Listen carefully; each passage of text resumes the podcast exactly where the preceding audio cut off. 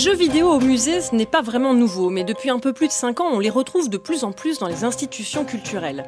Prisme 7 au Centre Pompidou, Destination Lune au Grand Palais, À quoi tu joues à la casemate ou encore Animal Crossing au Muséum d'Angers. Ce média semble répondre à de nouveaux enjeux de médiation mais aussi de communication.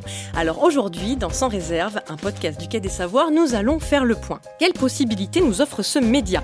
Comment produire un jeu vidéo qui aborde des contenus sérieux sans perdre sa spécificité ludique Ou encore comment détourner des jeux vidéo pour en faire des bons supports de médiation Pour répondre à ces questions, mes deux invités. Simon Bachelier, bonjour. Bonjour. Aujourd'hui producteur de jeux vidéo au studio Accidental Queens, vous avez aussi été chargé de projet jeux vidéo à la Cité des Sciences et de l'Industrie il y a une dizaine d'années. Nous en parlerons dans quelques instants. Léo Tessier, bonjour. Bonjour. Médiateur scientifique au Muséum des sciences naturelles d'Angers, vous nous parlerez du jeu Animal Crossing et nous direz comment vous l'avez utilisé comme support pour des visites virtuelles. Mariette Escalier, avec votre chronique du jour, vous nous parlerez d'un géant du jeu vidéo. Et oui, aujourd'hui, Marlène, je vous amène faire un tour bien particulier dans le monde des jeux vidéo et de l'histoire avec les Discovery Tours d'Ubisoft. Et en fin d'émission, nous retrouverons Lauriane Bissinguet de Science Animation. Lauriane, avec votre zoom sur Écosciences Sud, nous irons jeter un œil du côté de Génopolis à Montpellier. Et je vous parlerai de jeux vidéo dans le domaine de la biologie santé. Sans réserve, les coulisses de la médiation culturelle, c'est parti! Simon, entre 2008 et 2012, vous avez été chargé de projet jeux vidéo à la Cité des Sciences et de l'Industrie. Depuis, ils ont même ouvert un e-lab 100% dédié à ce média, c'est dire si le sujet est d'actualité. Est-ce que vous pouvez nous dire à l'époque en quoi consistait votre boulot? Oui, tout à fait. à l'époque, c'était euh, le début de la fusion du Palais de la Découverte et de la Cité des Sciences en, univers, en Universience. oui avec tout, tout l'enjeu national que ça représentait. Mais parmi les différentes réflexions qu'il y avait sur le sujet, celle du jeu vidéo était présente au sens où on voulait voir comment est-ce qu'on pouvait utiliser le médium vidéoludique à des fins bah, d'enseignement, de transmission, de culture scientifique et technique. Est-ce qu'on pouvait faire euh, un jeu vidéo sur le développement durable, la physique quantique ou autre? Le sujet était déjà abordé sur place dans les expositions comme un objet qui pouvait figurer dans les, espaces d'exposition comme euh, ben voilà comme une manip en fait euh, comme n'importe quel outil qu'on pouvait utiliser. Mais là l'idée c'était d'essayer de voir si on pouvait carrément penser euh, l'objet comme par exemple est-ce que Universcience pouvait être coproducteur d'un jeu vidéo avec un autre studio de jeux vidéo pour créer des, jeux qui seraient sortis mm-hmm. grand public sur les canaux habituels.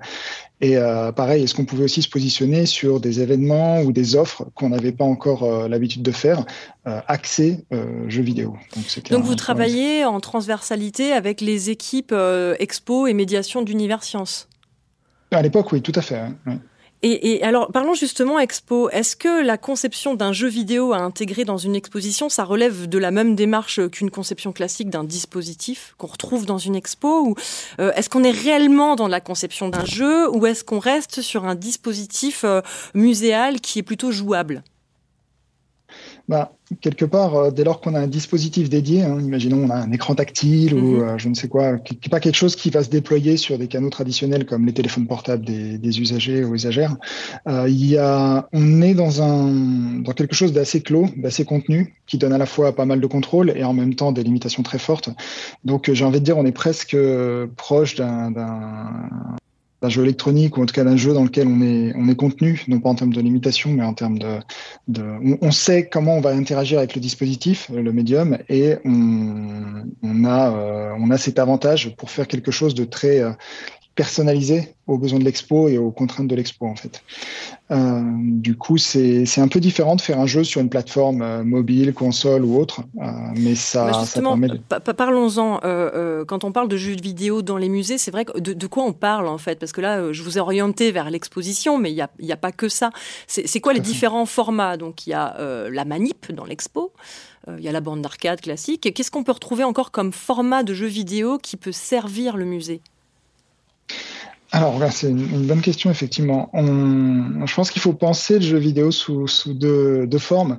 Il y a, il y a l'idée de jouer, de venir jouer et de faire une expérience ludique. Mm-hmm. On peut aussi jouer à plusieurs. Je pense que l'intérêt du dispositif arcade est, aussi là pour ça, c'est-à-dire que parfois les gens vont se mettre derrière pour regarder ce qui se passe. Et puis, il y a aussi le dispositif jeu vidéo qui se donne en spectacle, en fait. Peut-être que quelqu'un qui va jouer à un jeu et euh, faire peut-être pas forcément de la médiation au sens classique du terme, mais euh, un peu comme on peut le voir sur des, streams ou des gens qui vont jouer sur scène.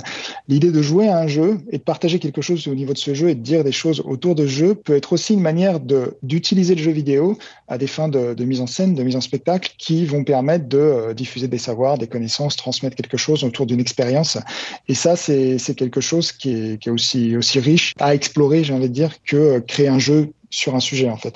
Et pas seulement que du détournement, hein, ça peut être pas, mais c'est, ça, ça en fait partie également. Bah, vous parlez de détournement, justement, on parle d'une structure qui est quand même euh, assez importante, la Cité des sciences de l'industrie, enfin Univers Sciences en l'occurrence maintenant. Euh, donc il y a quand même certains moyens, et en l'occurrence il y a un chargé de projet jeux vidéo. Euh, à Angers, c'est pas la même. Euh, Léo, vous vous n'êtes pas du tout sur la même taille de structure. Il me semble que vous êtes que deux médiateurs euh, au, au muséum, c'est bien ça? Tout à fait, oui. Donc, donc euh, voilà. Donc en termes de ressources, on n'est pas on n'est pas du tout sur les mêmes euh, sur les mêmes moyens. Euh, vous, du coup, vous vous êtes un petit peu euh, inspiré de ce que vous aviez sous la main, j'ai envie de dire. Vous avez utilisé euh, Animal Crossing New Horizon. alors avant de parler de ce que vous avez fait et de votre expérience, je pense que ce serait intéressant d'expliquer en quoi consiste ce jeu. Qu'est-ce que c'est comme jeu? Alors, euh, Animal Crossing euh, New Horizons, ça fait partie d'une licence euh, très populaire de, jeux vidéo développés par Nintendo, qui sont des jeux vidéo qu'on peut qualifier de bac à sable, c'est-à-dire des jeux vidéo dans lesquels il n'y a pas forcément de but précis, il n'y a pas une progression linéaire. On peut faire un peu ce que bon nous semble. Et en fait, il n'y a pas d'objectif. Bah, en tout cas, il y a plusieurs petits objectifs, mais c'est pas un jeu comme on va dire Mario où il faut aller d'un point A à un point B.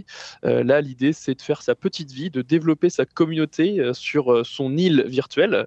Donc en fait, vous vous retrouvez avec votre avatar sur votre monde virtuel, et c'est à vous de le développer comme bon vous semble. Donc vous pouvez voilà vous faire des amis, acheter des vêtements, des meubles, aménager votre maison. Et une des tâches possibles, c'est collecter des euh, animaux. Donc que ce soit des insectes, des poissons ou encore des fossiles. Des choses qu'on retrouve dans un muséum. Exactement, parce que toutes ces collections, vous allez pouvoir en faire don à un personnage qui viendra ensuite les exposer dans un musée qui fait partie de votre euh, monde virtuel. Donc en fait, chaque joueur dans Animal Crossing, ça fait partie des, des missions que le jeu propose. Euh, il y a donc un musée, un musée de sciences naturelles et également un musée euh, dédié plutôt euh, aux beaux-arts. Et donc ce musée, c'est à vous de le compléter en justement allant euh, soit pêcher des poissons, capturer des insectes, déterrer euh, des fossiles.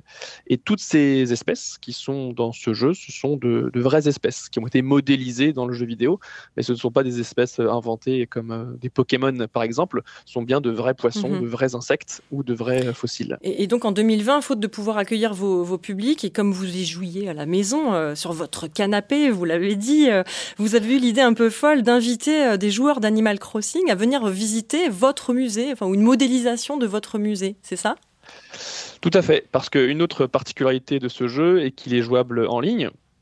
Donc en fait, euh, dans notre partie, on peut inviter d'autres joueurs qui vont venir avec leur avatar à venir dans notre monde virtuel. Donc on peut accueillir jusqu'à 7 autres joueurs, 7 autres avatars. Mhm. Et donc euh, au début, l'idée était simplement de faire un, petit clin d'œil à notre euh, musée fermé en, faisant une référence à Animal Crossing. Et puis on s'est dit qu'on pouvait aller encore plus loin et donc proposer une visite virtuelle du musée d'Animal Crossing.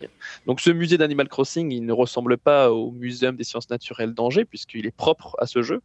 Mais il y a des collections qui sont identiques, puisque forcément on est sur des espèces euh, euh, qui existent réellement mais également forcément des différences.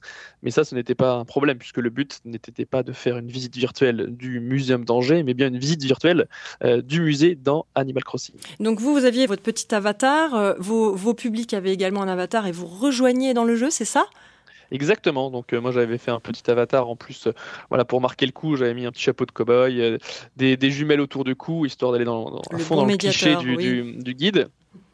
Et puis donc les, les, joueurs venaient qui s'étaient inscrits donc venaient avec leur avatar et puis une fois qu'on avait notre petit groupe virtuel, eh ben on allait visiter le musée et en parallèle, nous étions connectés euh, sur Skype euh, dans un appel de groupe, ce qui permettait d'échanger euh, oralement ou textuellement pendant, pendant la visite. Donc, des, vraies visites virtuelles avec des vrais échanges avec vos publics.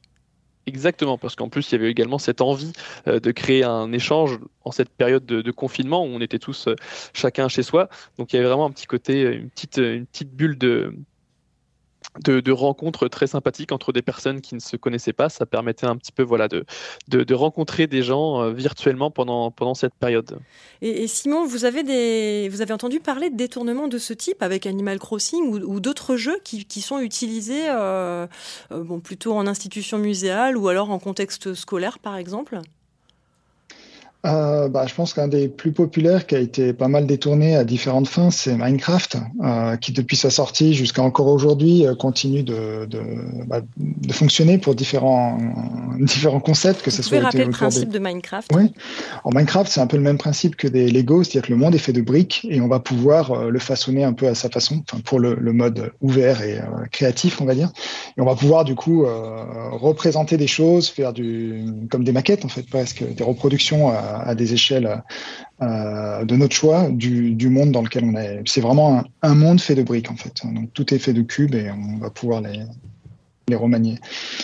Et euh, ce, jeu-là a été utilisé aussi bien par des enseignants enseignantes euh, en établissement scolaire, je crois de la primaire jusqu'au lycée, en passant par aussi des, bah, musées qui ont qui l'ont utilisé pour faire peut-être parfois de la visite virtuelle, mais aussi des médiations, parfois expliquer aussi des phénomènes, parce qu'on peut créer des circuits logiques dans, dans, Minecraft, et donc ça ouvre des portes encore plus plus larges. Mais c'est euh, on peut presque aborder à la fois euh, des, des, des, sciences humaines et sociales et ou, ou, des sciences expérimentales. C'est ça que vous êtes en train de nous dire avec ce jeu? Dans une certaine mesure. Après, ça dépend de ce que, comment vous vous l'appropriez, comment est-ce que vous pouvez euh, composer avec, parce qu'il y a aussi des contraintes hein, à, ces environnements-là. Mais on peut, on peut imaginer des choses. Pour les coups des sciences humaines ou autres, euh, on a eu des détournements de jeux comme alors, des jeux multijoueurs dans un autre registre et moins grand public, type euh, qui sont des jeux euh, extrêmement euh, difficiles, multijoueurs, où les, les, gens, en fait, quand on, quand on perd son personnage, on perd tout son inventaire et tout. C'est des espèces de, de, jeux ouverts dans un monde où il y a des zombies. il y a eu pas mal d'expériences sociales ou des reproductions d'expériences euh, psychosociales dans ces contextes-là. Qu'est-ce qu'on fait à quelqu'un qu'on aide et je, pas, je vais donner un, une arme mais pas chargée pour voir si au final il va, il va me, me, remercier ou me tirer mhm. dans le dos et voir comment les comportements fonctionnent. Si on demande à quelqu'un de garder son arme pendant que je pars à un endroit, est-ce qu'il va la prendre? Il y a eu pas mal de choses comme ça faites dans ces contextes-là qui, qui sont assez différentes de la vie quotidienne et en même temps euh, sont questionnables. Qui, permettent de, de questionner euh, des aspects sociologiques, euh, psychologiques, j'imagine. Et parfois, il n'y a même pas besoin de détournement. Hein. Certains jeux commercialisés sont même imaginés, voire déclinés en, en version pédagogique. Et c'est ce que nous allons explorer aujourd'hui dans Vue sur le web.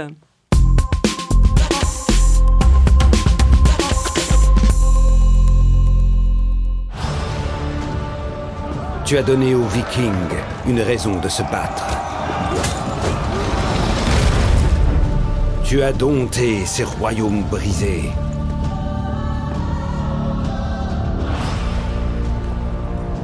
Mais ton plus grand défi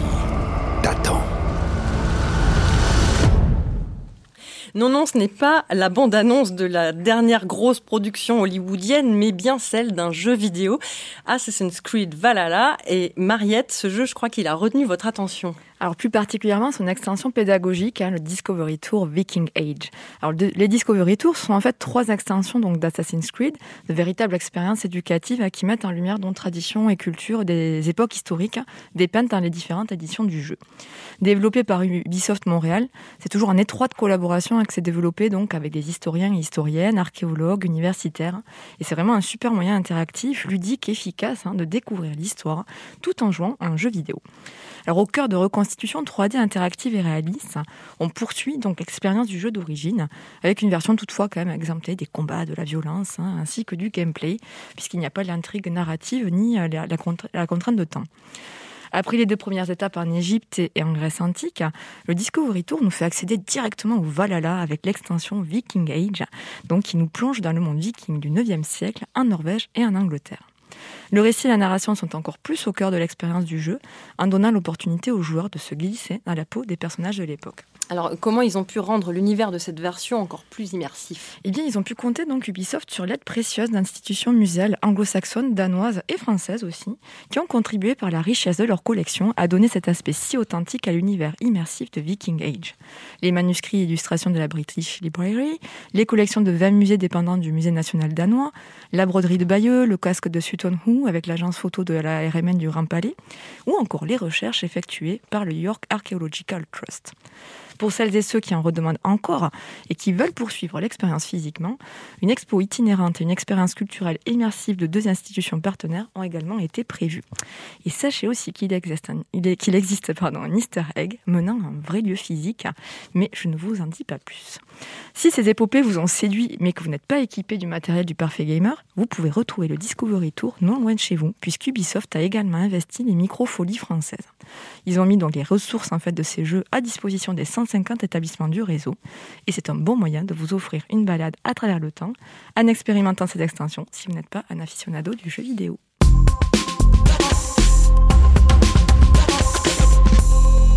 Merci Mariette. Donc, pour une extension pédagogique, on vient d'entendre que le gameplay avait été largement simplifié. Pas d'intrigue narrative, vous l'avez dit Mariette, et pas de contrainte de temps. Alors du coup, c'est une question que je voulais vous poser. Donc Simon, est-ce que pour aborder des contenus sérieux, on doit forcément en passer par là? Est-ce qu'on doit euh, finalement, euh, au détriment du ludique, euh, travailler surtout sur le contenu? Est-ce que, est-ce qu'un vrai jeu vidéo, comme vous vous l'entendez hein, dans votre métier de producteur de jeux vidéo, ça existe en fait un vrai jeu vidéo avec des vrais contenus sérieux? Bah, l'exemple qu'on vient de prendre est intéressant parce que ce sont des contenus qui existent déjà dans le jeu. Euh, c'est juste que pour les rendre accessibles à des fins euh, plus pédagogiques, ou en tout cas si on n'a pas envie de se retrouver à se battre au milieu euh, en étant en face d'un monument qu'on veut observer ou d'autres, bah, on va retirer ces défis-là ou ces éléments-là parce qu'ils n'ont pas lieu d'être si on veut prendre le temps de se promener en, en, touriste quelque part, ou en tout cas en observateur, observatrice. Donc c'est c'est pas, hum, c'est des choses qu'on va désamorcer ou retirer pour euh, permettre une meilleure euh, exploration. Ça ne veut pas dire que euh, parce qu'ils étaient là ou pas là, ça, ça n'apporte pas quelque chose. C'est sûr que certains éléments gameplay peuvent servir plus un propos qu'un autre, mais on n'est pas obligé d'en passer par là pour pour passer par le pédagogique en tout cas. Donc vous, vous pensez qu'on peut avoir un, un, parfait équilibre entre le, le, ludique, faire un vrai jeu vidéo en contexte mmh. muséal? Ça, c'est possible? Un, vrai, dans, quand on est dans le contexte muséal, c'est-à-dire on y joue au sein du musée Dans ou une expo ou alors en version mobile ou sur les téléphones. En fait, je vous pose la question parce que je me dis, mais peut-être à tort, dites-moi, maintenant que vous êtes producteur, vous êtes 100% dans le ludique, par rapport à votre expérience quand vous travailliez à l'époque à la Cité euh, des sciences et de l'industrie. Donc je vous suppose euh, libérer des contraintes institutionnelles, des contraintes pédagogiques, etc. Vous me direz si j'ai raison. Et, du coup, je, je, me pose vraiment la question s'il est réellement possible de porter un propos sérieux et d'être un vrai jeu vidéo. Ah bah, j'ai envie de répondre que oui, mais je suis complètement biaisé. Ne serait-ce qu'au sein du studio Accidental Queen, on a des jeux qui ont des propos très forts et engagés sur différents sujets. Je pense qu'il n'y a pas un seul de nos jeux qui est sorti qui, qui n'était pas justement sur des sujets qu'on voulait aborder et qui passe par des mécaniques de jeu narratif. Mais Quel euh, sujet vous, vous abordez euh, au studio? Alors, ça, chaque jeu est porteur de, de sujets propres, hein, mais on a, on a des jeux qui vont apporter aussi bien les, les relations toxiques et les violences conjugales en passant par d'autres sujets que, en les annonçant, sont aussi des spoils violents des jeux en eux-mêmes parce qu'ils ne s'annoncent pas forcément sur ces sujets-là. Mm-hmm. euh, et en fait, par le biais de, justement de mécaniques de, de jeu de narration et d'exploration, on va entrer euh, progressivement dans ces sujets-là et se rendre compte de, de choses qu'on n'aurait peut-être pas euh, pu se rendre compte en regardant juste un documentaire ou autre, ou en tout cas que des gens n'auraient pas forcément pu se rendre compte avec le même type d'approche et de mécanique. Donc, ma réponse est évidemment oui, on peut euh, allier les deux. La question, c'est comment est-ce qu'on les, comment est-ce qu'on part de mécaniques ou de propos euh, qu'on veut défendre pour pouvoir les, les faire ressortir ensemble, en fait, et pas essayer de prendre, je sais pas, je vais prendre un jeu de plateforme et je vais enseigner euh, l'alimentation. Enfin, pourquoi pas? Mais on est déjà sur deux choses qui n'ont rien à voir et qui se mélangent difficilement. Léo? Oui, je me permets d'intervenir parce que ça me fait penser en fait à un projet qui, pour l'instant, euh, est encore à l'état de projet, mais qui m'intrigue beaucoup, dont vous avez peut-être entendu parler, qui en fait, euh, c'est la chaire jeux vidéo et sciences des particules qui a été créée à Polytechnique, Tout à fait. et euh, dont l'objectif est de créer un jeu vidéo pour justement parler de la, de la science des, particules, de la physique des particules. Et vraiment, là, leur objectif, en, en tout cas, quand ils veulent développer ce jeu, c'est vraiment de faire un jeu vidéo avant tout et non pas un jeu pédagogique. Et donc moi, je suis très intrigué par, euh, par ce projet parce que j'ai hâte de voir à quoi justement cela va ressembler, euh, puisqu'ils ne sont pas partis du, du postulat de faire un jeu pédagogique, mais bien un jeu vidéo en premier lieu qui euh, se permet de, voilà, de, de, parler de, de, physique des particules. Mais je suis très intrigué par le, par le futur de ce projet parce que j'ai pas l'impression d'avoir vu euh, euh, d'autres projets euh, similaires, en tout cas à ma connaissance, portés par à la fois des scientifiques et des développeurs de jeux vidéo. Mais c'est vrai Notamment que, dans le domaine de la science, on va dire sciences théoriques, sciences physiques. Tout à fait. J'invite vraiment nos auditeurs à aller jeter un, un œil hein, du côté de cette chaire euh, qui est en effet, euh, au-delà de ce projet-là, qui, qui, est vraiment euh, très intéressante, très questionnante et, et, comme vous le dites, qui rassemble des scientifiques, des développeurs, des game designers, etc. Et il me semble aussi que Ubisoft, encore eux, fait partie de, de l'aventure. Hein il me semble aussi. Euh, donc nous parlions euh, donc euh, des, des, contraintes pédagogiques ju juste avant, et, je pense que tout ce qu'on aborde là soulève aussi la, la, question quand on est vraiment en contexte muséal. Hein, je reviens sur les propositions de jeux vidéo dans les musées ou sur ou, ou, sur visite virtuelle comme vous l'avez fait Léo. Moi, je trouve que ça questionne la place du médiateur et de la médiatrice. Léo, il me semble que l'essence même de votre boulot, c'est le face public, c'est de discuter avec les gens d'être avec, eux. Alors comment vous voyez-vous l'arrivée des jeux vidéo en fait dans votre institution? Euh, bah, d'un bon oeil, pareil, euh, de la même façon que pour Simon, c'est un peu biaisé pour ma part, hein, parce que c'est un média que, que j'affectionne particulièrement. Mais en fait, euh, parce qu'un un jeu vidéo tout seul, ça n'a pas forcément d'intérêt, il faut l'accompagner, d'autant plus si on détourne un, jeu vidéo. Il faut forcément que justement on ait une présence humaine pour ne serait-ce qu'apporter un discours, un échange, un dialogue avec, avec le visiteur. ensuite, si ce jeu vidéo est intégré dans, dans une exposition, bah, c'est souvent parce parce que des médiateurs ont participé soit à la conception du jeu vidéo, soit ont eu l'idée de l'intégrer dans la scénographie. Mmh. Donc ça a été réfléchi par euh, des médiateurs. Et puis lors de visites virtuelles, euh, oui, là c'était particulier parce que c'était lié au, au, confinement. Donc c'est vrai qu'on ne pouvait pas faire de visite euh, en physique. Et il est vrai qu'une visite virtuelle ne remplacera jamais une visite en physique dans un musée mais c'est complémentaire. Ça permet également de toucher un autre public. Euh, ça permet d'aborder d'autres sujets. Ça permet voilà, de toucher des publics qui peuvent être en situation de, de handicap ou autre. Donc euh, honnêtement, euh, c'est tant mieux que le jeu vidéo entre, entre, entre au musée, au même titre que la musique, le cinéma ou d'autres arts populaires mm -hmm. en fait. Et je vous propose d'écouter un court extrait déniché sur France Info de Benjamin Simon, ancien adjoint au service de la médiation culturelle du Centre Pompidou. C'est vraiment un jeu de plateforme. Il y a six niveaux, six niveaux qui explorent des thématiques différentes autour de la lumière et de la couleur. Vous avez un avatar et cet avatar va se promener dans ces univers qui ont été créés par des artistes du numérique. Il va se promener collecter des gemmes. Alors les gemmes, ce sont des petits cailloux qui sont dispersés dans ces univers et donc l'objectif c'est évidemment de découvrir ces univers avec différents challenges, différents obstacles à franchir. Et puis en collectant ces gemmes, à la fin de l'exploration de votre niveau, vous avez accès à une galerie d'œuvres de la collection du Centre Pompidou sur le thème que vous avez exploré. Et là, vous constituez en quelque sorte votre propre musée. Alors Benjamin Simon nous parle là du premier jeu vidéo créé par le Centre Pompidou en 2020.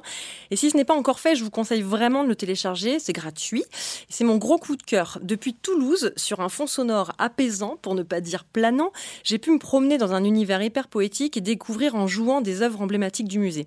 Alors j'ai adoré et pourtant je suis clairement pas une gameuse. Alors du coup ça, ça me fait me poser la question des publics cibles. Pourquoi développer des jeux vidéo dans nos expositions ou euh, sur, euh, sur nos espaces numériques? Pour qui proposer en fait ces formats-là? Puisque j'y ai pris du plaisir alors que je ne suis pas gameuse, je me pose la question, est-ce qu'on le fait pour aller chercher des gamers ou pour aller chercher plutôt des jeunes ou pour finalement euh, proposer tout simplement un autre format de médiation pour nos publics? Simon Alors, ben, je pense que c'est un peu tout ça. Euh, il y a des gens qui mettront jamais les pieds au musée pour plein de raisons. Ils ne peuvent pas, ils sont peut-être pas en local, euh, ils ont peut-être pas envie, ou peut-être qu'ils n'ont pas les moyens. Euh, il y a plein de raisons pour, tout ça. Par contre, mettre en avant des collections dans le cadre du centre Pompidou, c'est, trouver un moyen aussi de, de parler et de, de, faire une forme de médiation aussi autour de ces œuvres par le biais d'un, d'un jeu vidéo et aussi d'offrir une autre forme d'expérience autour de ça. Qu'est-ce que c'est que voilà les travaux des formes de Kandinsky, qu'est-ce que c'est que mhm. la lumière dans le travail de tel, tel artiste ou autre. Euh, est-ce qu'on peut arriver à retranscrire justement une expérience de jeu qui, qui, traite de ça, mais différemment de si je vais au musée et que je la regarde ou si j'ai quelqu'un qui vient m'en parler? Euh, faire l'expérience d'une œuvre, c'est aussi faire l'expérience de, de, théorie artistique, surtout sur les œuvres du, du Centre Pompidou, et arriver à les retranscrire par le biais de, de jeux de lumière en 3D ou autre, c'est aussi une, une façon de réinterpréter les œuvres et de donner un autre sens. Donc je pense que c'est vraiment une autre offre en mhm. plus qui vient euh, compléter euh, ce que peut proposer euh, aujourd'hui un, musée d'art contemporain comme celui-ci. Et du coup, c'est quelque chose de plus, en fait.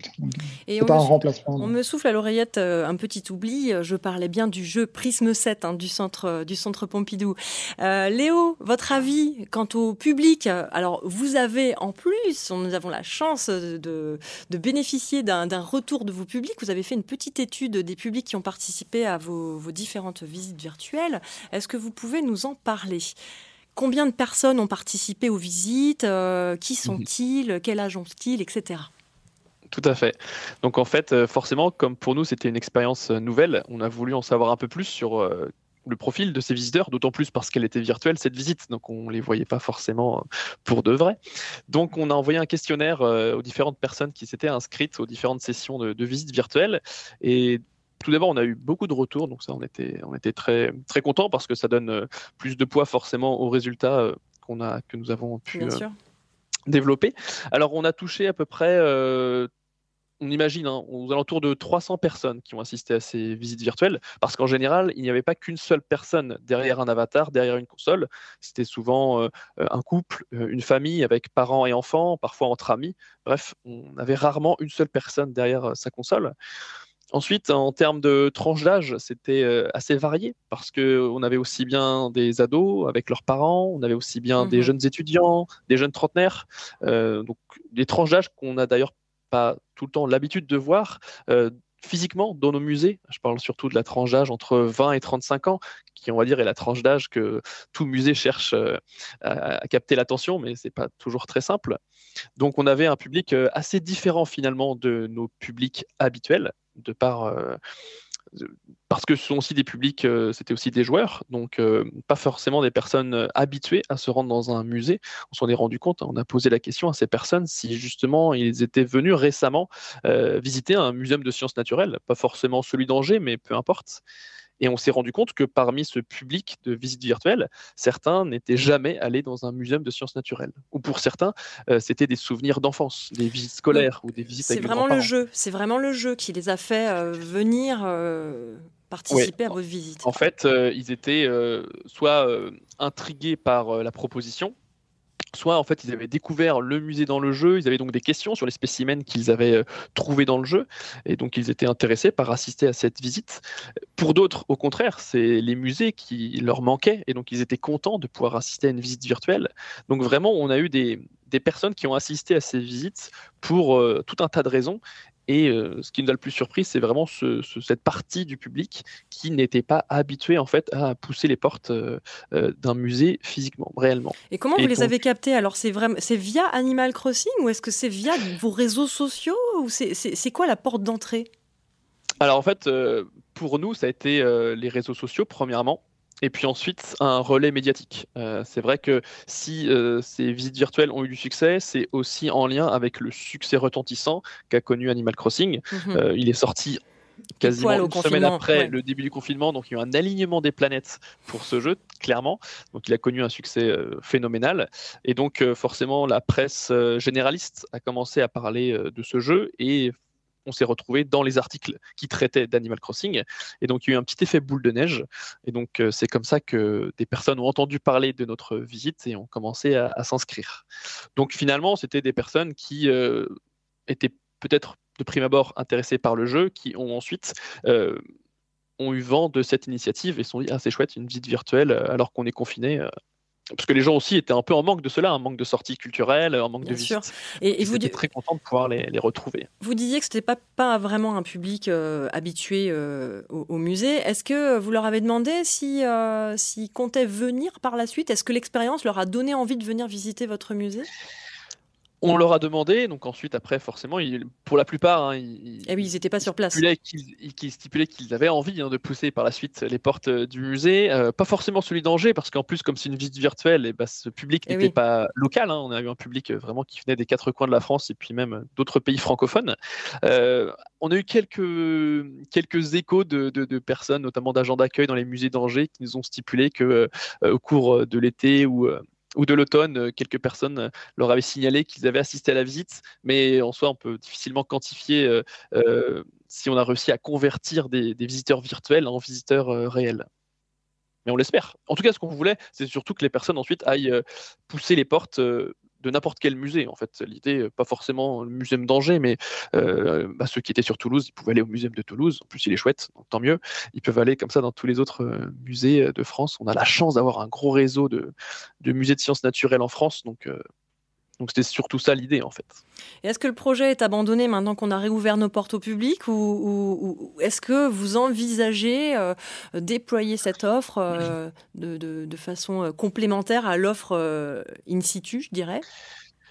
Alors euh, non, il n'est pas abandonné. Pour l'instant, on, va dire c'est un peu en stand-by pour euh, plusieurs raisons. La première, c'est que forcément les musées ont réouvert. Nous, en plus, on a ouvert de nouvelles expositions qui nous prennent du temps. Donc euh, là, on se consacre essentiellement à l'animation de ces expositions et donc à l'animation de visites. et puis comme vous l'avez dit, on est une équipe de petite taille, donc on n'a pas forcément beaucoup de temps euh, supplémentaire pour pouvoir euh, s'atteler à développer euh, ces visites virtuelles. ça reste dans un coin de ma tête et de toute l'équipe d'ailleurs maintenant bien, bien présent. Et donc, non, non, bien sûr, on a envie de continuer, notamment, pourquoi pas également travailler avec d'autres acteurs de la culture euh, locale, euh, notamment les bibliothèques, parce que dans beaucoup de villes maintenant, des bibliothèques proposent en fait le prêt de jeux vidéo, ont des salles dédiées aux jeux vidéo. C'est le cas à Angers, et donc euh, nous on souhaiterait notamment travailler avec avec ces acteurs qui ont déjà finalement des infrastructures.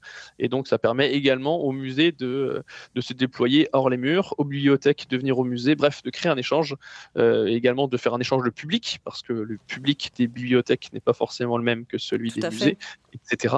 Donc, euh, donc, on est sur des pistes qu'on va développer. Et bien sûr, euh, l'idée est de continuer à développer ce média dans, dans, nos musées. Et pas uniquement sous forme de visite virtuelle, mais également, pourquoi pas, de, voilà, de créer des séances de jeux vidéo vraiment in situ dans le musée. Ouais, ouais. tout à fait. Des belles perspectives. Euh, Simon, je vous voyais hocher de la tête quand, euh, quand Léo parlait des, bibliothèques. Vous avez eu une expérience, vous, avec les bibliothèques euh, sur, sur, votre travail de producteur? Alors, euh, pas directement, mais c'est vrai que ce sont des, des, acteurs, actrices institutionnelles qui viennent souvent nous consulter pour euh, parce qu'il y a beaucoup d'événements organisés autour des jeux vidéo, de la médiation autour des jeux vidéo, et souvent utiliser le jeu vidéo pour aborder plein de sujets, parce que les bibliothèques sont sur plein de sujets de, de société, de connaissances et autres. Et c'est vrai que aujourd'hui, c'est un, sont des pôles euh, forts pour rassembler des gens et aussi offrir euh, à différents types de publics des, des propositions et des variations d'expérience assez, mhm. assez fortes. Et comme le, disait Léo, c'est vrai que mine de rien, avoir du matériel aussi pour pouvoir jouer à des jeux dans des espaces euh, on était à la des Sciences, donc on était plutôt bien équipés hein, à l'époque. Mais c'était déjà un sujet. Alors quand on a moins de moyens et qu'on voit qu'aujourd'hui le, matériel pour pouvoir faire tourner des jeux autres c'est coûteux, c'est vrai que parfois les bibliothèques disposent euh, bah, soit d'espaces numériques pour pouvoir exploiter ces, jeux-là et les montrer, en faire des démonstrations, euh, des événements autour de ça. Soit ils proposent aussi de, comme de, louer certaines choses, ce qui n'est pas, pas toujours le cas et à la disposition des, des musées de sciences ou d'art en général. Un grand merci à vous deux. J'avais encore plein de questions à vous poser, mais le temps file. Et place au Zoom sur Écoscience avec Lauriane Bissinguet.